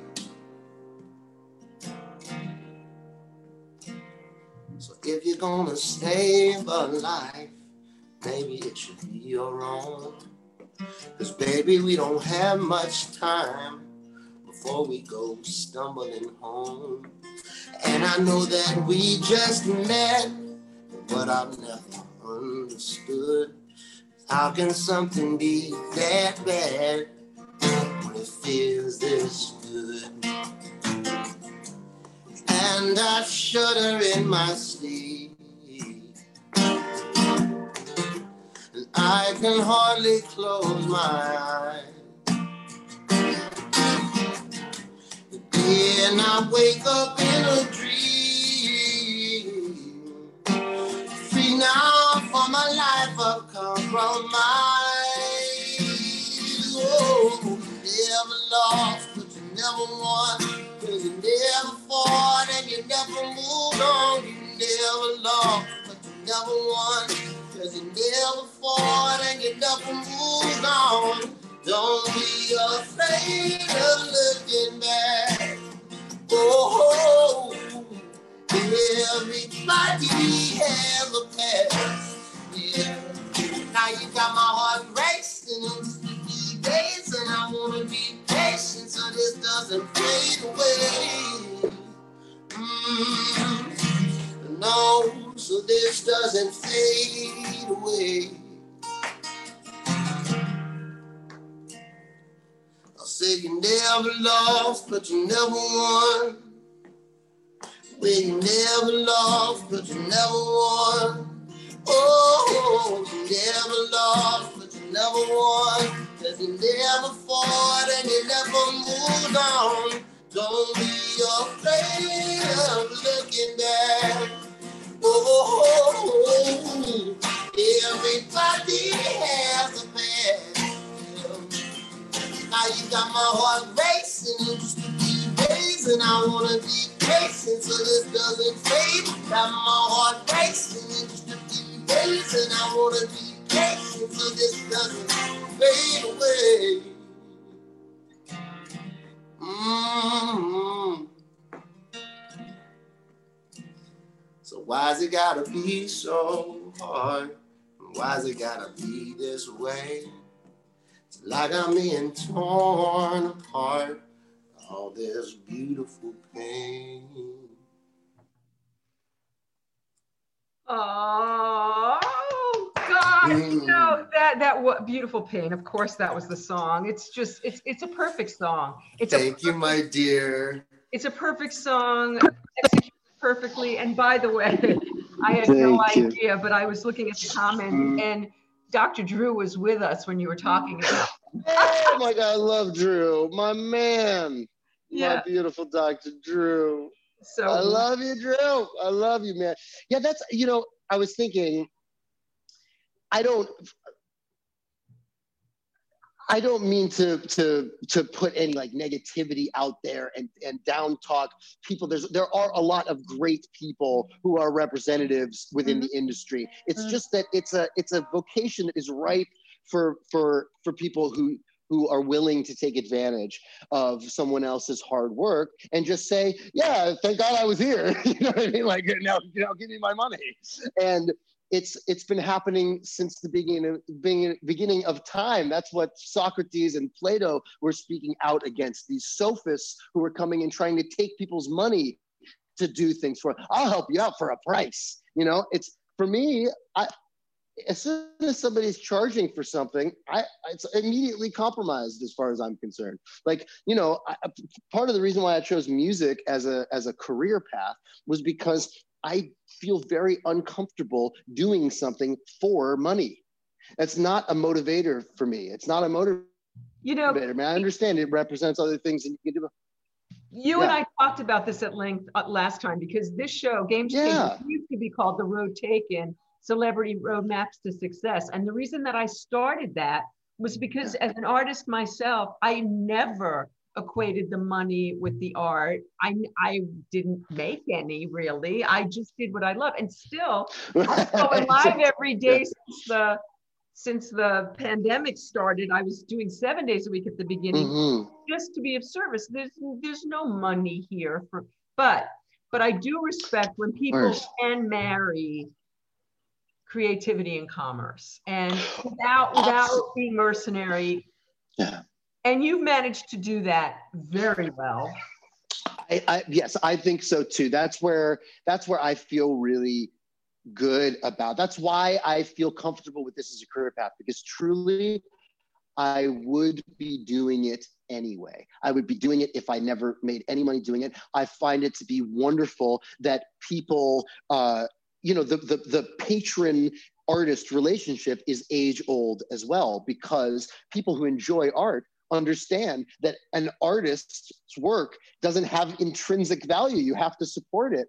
Otherwise, that artist is going to have to do something else and they won't be able to create art. So if you want art, you need to be part of supporting the artists that create it. Um, but the artists that create it, ideally, can then just focus on being creative and not having to hustle or compromise themselves for for for money Right, right, right. I uh, I love the fact that you would never consider compromising yourself, that you are true to yourself, Absolutely. and yet you've managed to have success. So let's talk about well, before we get to the latest thing, and it was yeah. so exciting your first feature film. Um, but oh, yeah. now Bryan Cranston, did he did he request a song for Malcolm in the Middle? How did, what happened there? Okay, so Ma- so my dad produced Malcolm in the Middle, and right. uh, and you know my dad is much more tactful about the ways that he promotes me on the shows that he's working on because he knows what people go through in those situations. Okay, so he's it's not like he doesn't talk me up like crazy and isn't my biggest fan also. It's just that, you know, there, there's, I, I, think you can catch more flies with honey from time to time. And when you're working on, right. you know, mainstream stuff. So anyway, everybody became f- fan of mine over the years, especially because they weren't pushed to, to do it and to use it, you know? So that was great. Right. And, and Bryan is, was, you know, that family on Malcolm that whole crew became a family and i didn't spend a tremendous amount of time there but i spent plenty enough and was really warmly adopted into that family and it was so cool and just beautiful. And so brian had this idea. He was directing an episode that was really funny where the kids would got, get caught up in a thing where they're on a billboard uh, vandalizing this billboard but it gets misinterpreted and they're making some positive political statements. They're like all over the news and stuff. And I and Brian had an idea that I would be a folk singer singing some protest song about the kids who are up on the thing. And so I, I wrote this tune and I did this thing and I was on it. It was great. Give us a little taste of it. Oh my God, I don't I really It, I know this. Don't even remember it. I have to. I, I, seriously don't even okay, remember. Don't it's worry like, about it. Don't worry about it. Oh my gosh, I don't. I hardly remember. But I. But and I think the only way to hear it is on Malcolm, is on that episode of Malcolm in the Middle. But I've got like long, my long hair and stuff.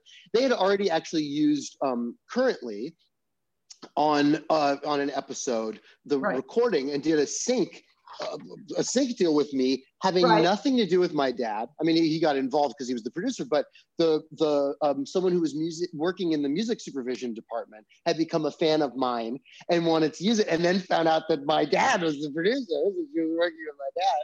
Holy but it's great, and that actually is a really good segue to uh, part of how I got involved Love in weddings and other movie with, we with, have to yes, talk about this. Okay, so with Dennis Dugan who also has history working with my dad on huh. moonlighting first unbelievable show unbelievable. and then and then problem child which was dugan's first feature film my dad ad'd the movie problem child Okay, who was in? I, you know, for those of you who don't know, Bruce Gilbert Willis, Gottfried. Yeah. Bruce. Willis was was became a thing because of moonlighting. So, okay. Yes, moonlighting was Bruce Willis and Cybill Shepherd when oh. when uh, yeah exactly. But and, it made Bruce uh, Willis. I mean, it made it him. Made, it totally did. Yeah. Absolutely made Bruce Willis, and and was an incredible incredible show. But that Problem Child uh, was uh, uh, John Ritter, oh. and um gosh, who else? Who played the kid? I, I don't even know, but it was, yeah. you know, it was a goofy, um, raunchy comedy. And Dugan is known for those really great you know, like Saving Silverman, Happy Gilmore, Grown Ups, right. Big Daddy. Those are like some some of those movies are just so funny and so iconic. I mean, yeah. there's a song about Dennis Dugan and how awesome he is for directing uh, Saving Silverman and all this stuff, like some really? weird indie. Oh yeah, it's it's amazing. The the the the, verse, the Dugan verse, the Doogie uh-huh. verse is uh, is is wide. But so I love this man. I've known him since I was a kid. Now. Yeah completely said having no idea my my dad hasn't worked with dennis dugan in 30 something years okay uh-huh. at this at this point uh, michelle silverman the greatest music supervisor in in the world um, she has music souped a bunch of dugan stuff most of dugan stuff he's making this movie it's a real passion project he, it's already been years in the making. Um, he was. It's very music centric. There's a character that that is essentially a, a, a um, third person narrator via song and stuff like that. But he doesn't write songs. He doesn't know how to play music or how to write songs or anything like that. Right. He wants to work with somebody who's into something like that. And Michelle goes, "Well, I've got the perfect person for you." Didn't even put it together that that Jimmy is my dad. You know, Oh my god! And then and then when we put it together, it was just that much that much cooler and that much more like comfort and love. And and but the main thing was I said to him, like I went over to, to his house, we started talking about stuff. I read the, the script in its current uh, uh, state. We talked about songs. I told him everything I do, and I said to him, I if I will do this whole thing if you if you if you'll let me. You know what I mean? Like I'll score the whole thing. I'll do everything with the music. I'll, I, I want to work really close with you. This is right up my alley. Total dream come true. And I don't care how long it takes. I don't care when it starts. It could be 10 years from now. And I'll be like, here we go. Let's go. Press the button and I'm there. And we both took that very much to heart because it was, it was about four years later. Get out of here. Oh yeah. And I'd gotten a call a couple of times couple about once a year maybe you know where he'd uh-huh. be like this might be it. We might be ready to launch. And i'm like you just say the word I, nothing has changed on this part you know on this side. Like i'm ready to go. And then it was perfect timing. I had just like come here had a regular schedule with tur- touring so i knew when i was going to be home when i was going to be off i was working with my some of my favorite people in the world. Now i have I get to see them and work with them every day. I know exactly who I'm going to pull in on it. And everything right. just fell into place beautifully and brilliantly. We wanted Elle King for this role from the very beginning. And for a while, we didn't know if we were going to be able to get her with scheduling and stuff. And then we ended up getting her, and she was incredible. Uh, Diane Keaton and Jeremy Irons, Maggie Grace, uh, Diego Boneta, Jesse McCartney. There's so many incredible actors in this in this movie, and it's just it's just great. It's so sweet and dear, and it's really it's it's right before COVID, and it's amazing because it's timeless in this way that maybe nothing can ever be again after this you know it all has to be taken into consideration but it's it's such a beautiful just breath of fresh air to go yeah a rom com in the classic, in the most classic sense. Is it know? streaming? Can we see it? Yes, it is. It's streaming on Amazon and on Apple, like iTunes and all that stuff, and and a, you know numerous different places. The only reason we didn't do a theatrical release was because of COVID restrictions. Of course. Okay, yeah. so you have to play us. So, wait, what? What's the? Was this the first film that you scored? I know it's your first major motion picture. Yeah. Have you scored before? I've done some score work before. Um, th- you know, song from but with songs. You know, right. the the very first project that I worked on, the way that I got my first like EP and demo before Maverick and before all that stuff was because I recorded a collection of songs for a movie. Five of my songs were used in this film, and so it was almost like a scoring gig. Well, what what film was that, Keaton?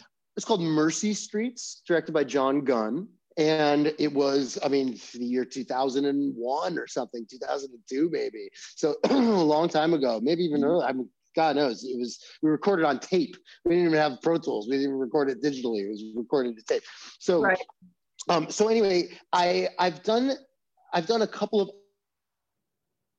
other score gigs commercial stuff for commercials a couple of short films and then another uh, independent film that i scored that was a bunch of recapitulations of the song Beautiful Pain. They ended up actually naming the film Beautiful Pain. Um, and wow. so I did a bunch of different reinterpretations and recapitulations wow. of that song, different styles, different uh, orchestrations and stuff. And, um, and, and, but that was it. This is the first time I've done actual score, like real traditional. There's stuff in here that is traditional score, like yeah, I'm, I'm, I'm really proud. I'm proud of us. You know, I think like I'm just proud of us. And and Dugan I'm, I'm watching can't it say enough. I'm, I'm excited. Oh yeah, and he went up to everybody and said, "We did this. I did this. I wrote these songs with them." You know what I mean? Like that's like it's such a wonderful thing for somebody who's never done that before, but they have a creative vision. They have a creative voice. Obviously, he he's a creative genius to a certain. You know what I mean? Like so let's see what happens in this medium. You never know what's going to happen. So I, I love working with uh, people who are novice songwriters because I feel like they bring something unique and different and very just of a real innocence and a real honesty and vulnerability that you don't get with more seasoned songwriters who have already written that line a hundred times and have to figure out a new way to say it.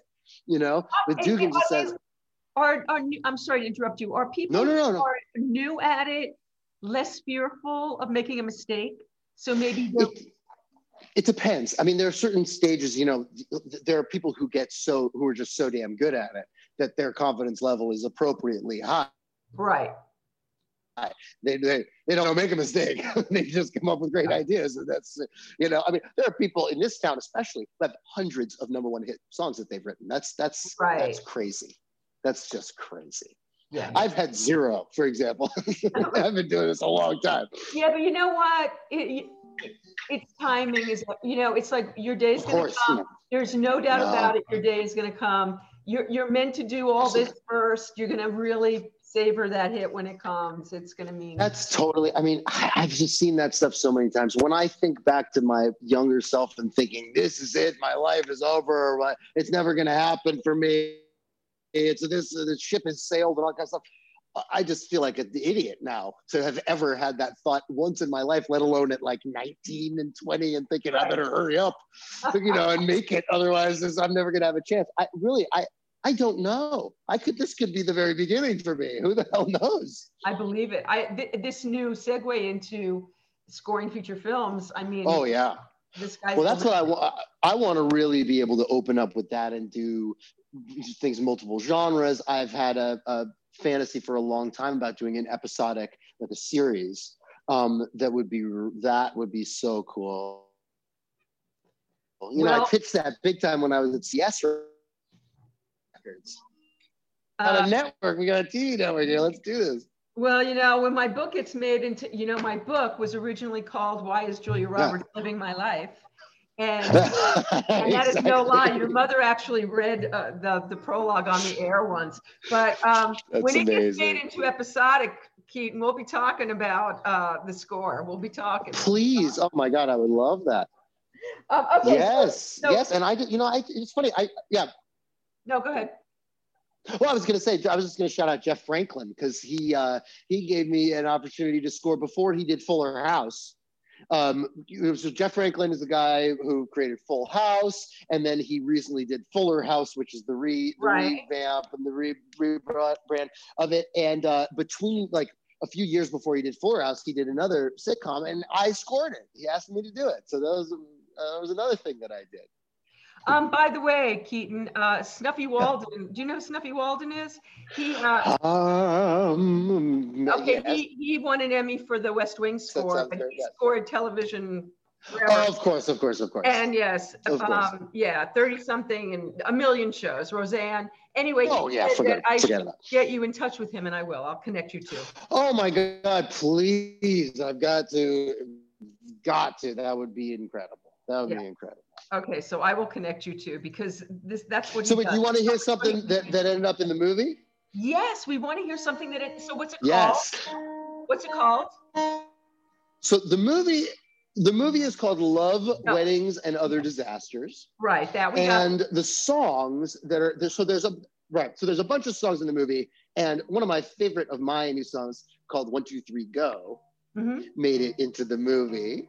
And so I will sing that one because that is, uh, I was so stoked. I got to, you know, I've been composing stuff and creating stuff for a long time, and a lot of it is unreleased. And I've done that intentionally because I know how many opportunities I get for placements and right. for score and for this and that. And I want to be able to say, oh, I already have that. I already have that too. You know what I mean? Like, oh, we need this for this scene. Cool. I have a f- folder full of of that vibe, and and it's all unreleased, and I did it all 100. percent I own it, and we can use it. You know. So one, two, three, go is another one that I was like, let's get this in this movie. and I recorded it in Nashville before I ever knew I was going to move here.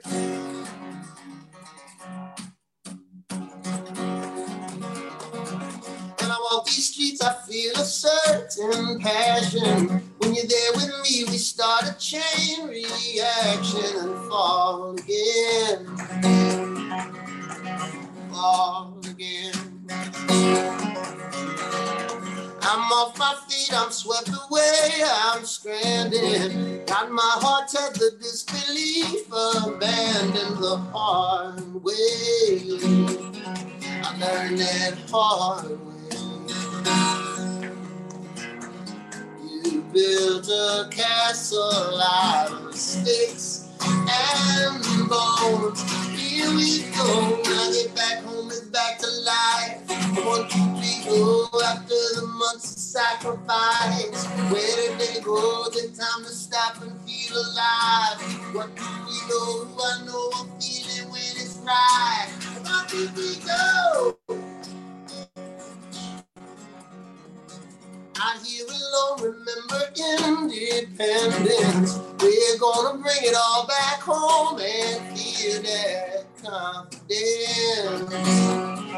I love that confidence. Thinking in circles keeps my mind well rounded. Searching for subjects just to stay confounded and trying things. I'm always trying things. You built a castle out of sticks and bones. Here we go. When I get back home, it's back to life. Did we go after the months of sacrifice? Where did they go? The time to stop and feel alive. What do we know? I know a feeling when it's right. Come on, we go Two, three, go, What do we go, go. One, two, three, go. Then we finally get to start again. Then we finally, yeah, get to start. Here we go. When I get back home, it's back to life. One, two, three, go. After the months of sacrifice, where did they go? Take time to stop and be alive. One, two, three, go. I know I'm feeling when it's right. One, two, three, go. When I get back home, it's back to life. One, two, three, go. After the months of sacrifice, where did they go? Take time to stop and feel alive. One, two, know, I know I'm feeling when it's right. One, two, three, go. One, two, three, go. One, two, three, go. Go, go. One, two, three, go. One, two, three, go. Woo! Oh my God. Woo! Oh my God, I love it. I love it. I can't wait to hear the rest. I can't wait to see the movie. I'm so I'm so Yes. I cannot wait for you to, to see this too. That and that that song is it comes at such a great moment, right? At the climax and it's, yeah. It's it's fantastic. You are fantastic. Thank I, you. I, Thank I, you. I've enjoyed this so much. And Me too. I love you and I love talking to you so much. I miss you. I miss you too. And I can't wait until times normalize and you come out to LA and you can come back to the living room. Do you remember For Elle? Sure. Elle sure. freaking out. Do you remember? Of like, course, my dear. Yes. Oh, I love her. so everybody's like dying for you to come back to the living room. I, you know, I don't have any idea when we're going to be able to do that kind of thing, but of course, come. Yes, the day will come, and maybe we can. Um, you know, Brett is starting a festival that is themed that, that's, that's like his themed festival and it'll be in Palm Desert. So whenever that happens, I'll be close enough to home. Maybe I can take a little drive over to the thing and sing some songs. And so and maybe we could take a little drive out to see you with Brett. That would be really. That would be great. I would love for you to come and see one of those shows because first of all, we all have such a blast. We love each other. We love every minute that we're standing on stage. And then we all really care. We want it to sound great. We want it to look great. We want everyone's experience to be to be amazing. So we put a lot into it. I, I have no doubt that it's spectacular. You're spectacular. Well, thank you. You're spectacular. And I love you. And I love you too. And thank you mm-hmm. so much for doing this. And I can't of wait course. for a real hug. And definitely um, enjoy uh, and and yay for yay you for being so productive and being so inspiring to all of us to do in kind. Well, thank you. Same, same to you. I was going to say, keep that up. It's amazing. It's so, it takes a lot to, to stick with it and get on and stream every single day or damn near every single day. And I'm so glad that you're, you're doing it because it's, it's, again, it's another way to just, let's make lemonade here, people. We got a lot of lemons. Let's make some lemonade. Absolutely. Mm-hmm. I love you so much. Thank you so much. I love you. See Thank you soon. You. Bye, everybody. Thanks for joining Bye. us. I'm trying to think who's with us next week. Oh my God, I'm drawing a blank, but I know I know Candy Clark's going to be with us for American Graffiti in two weeks. Wait, I have to see. Nice. Yeah, we've got Candy Clark. We've got um, um, Big Pussy from The Sopranos. Oh, come on. I'm telling you, Gregory Harrison is with us next week. Oh my God, do I love Gregory? Your mom and I do the M word with Greg fantastic. And Peter Onorati is going to be with us. We're going to have so much fun. And uh, it can't get Your guest sermon, I'm the same. I love you. Well, I love you. Bye. Bye bye.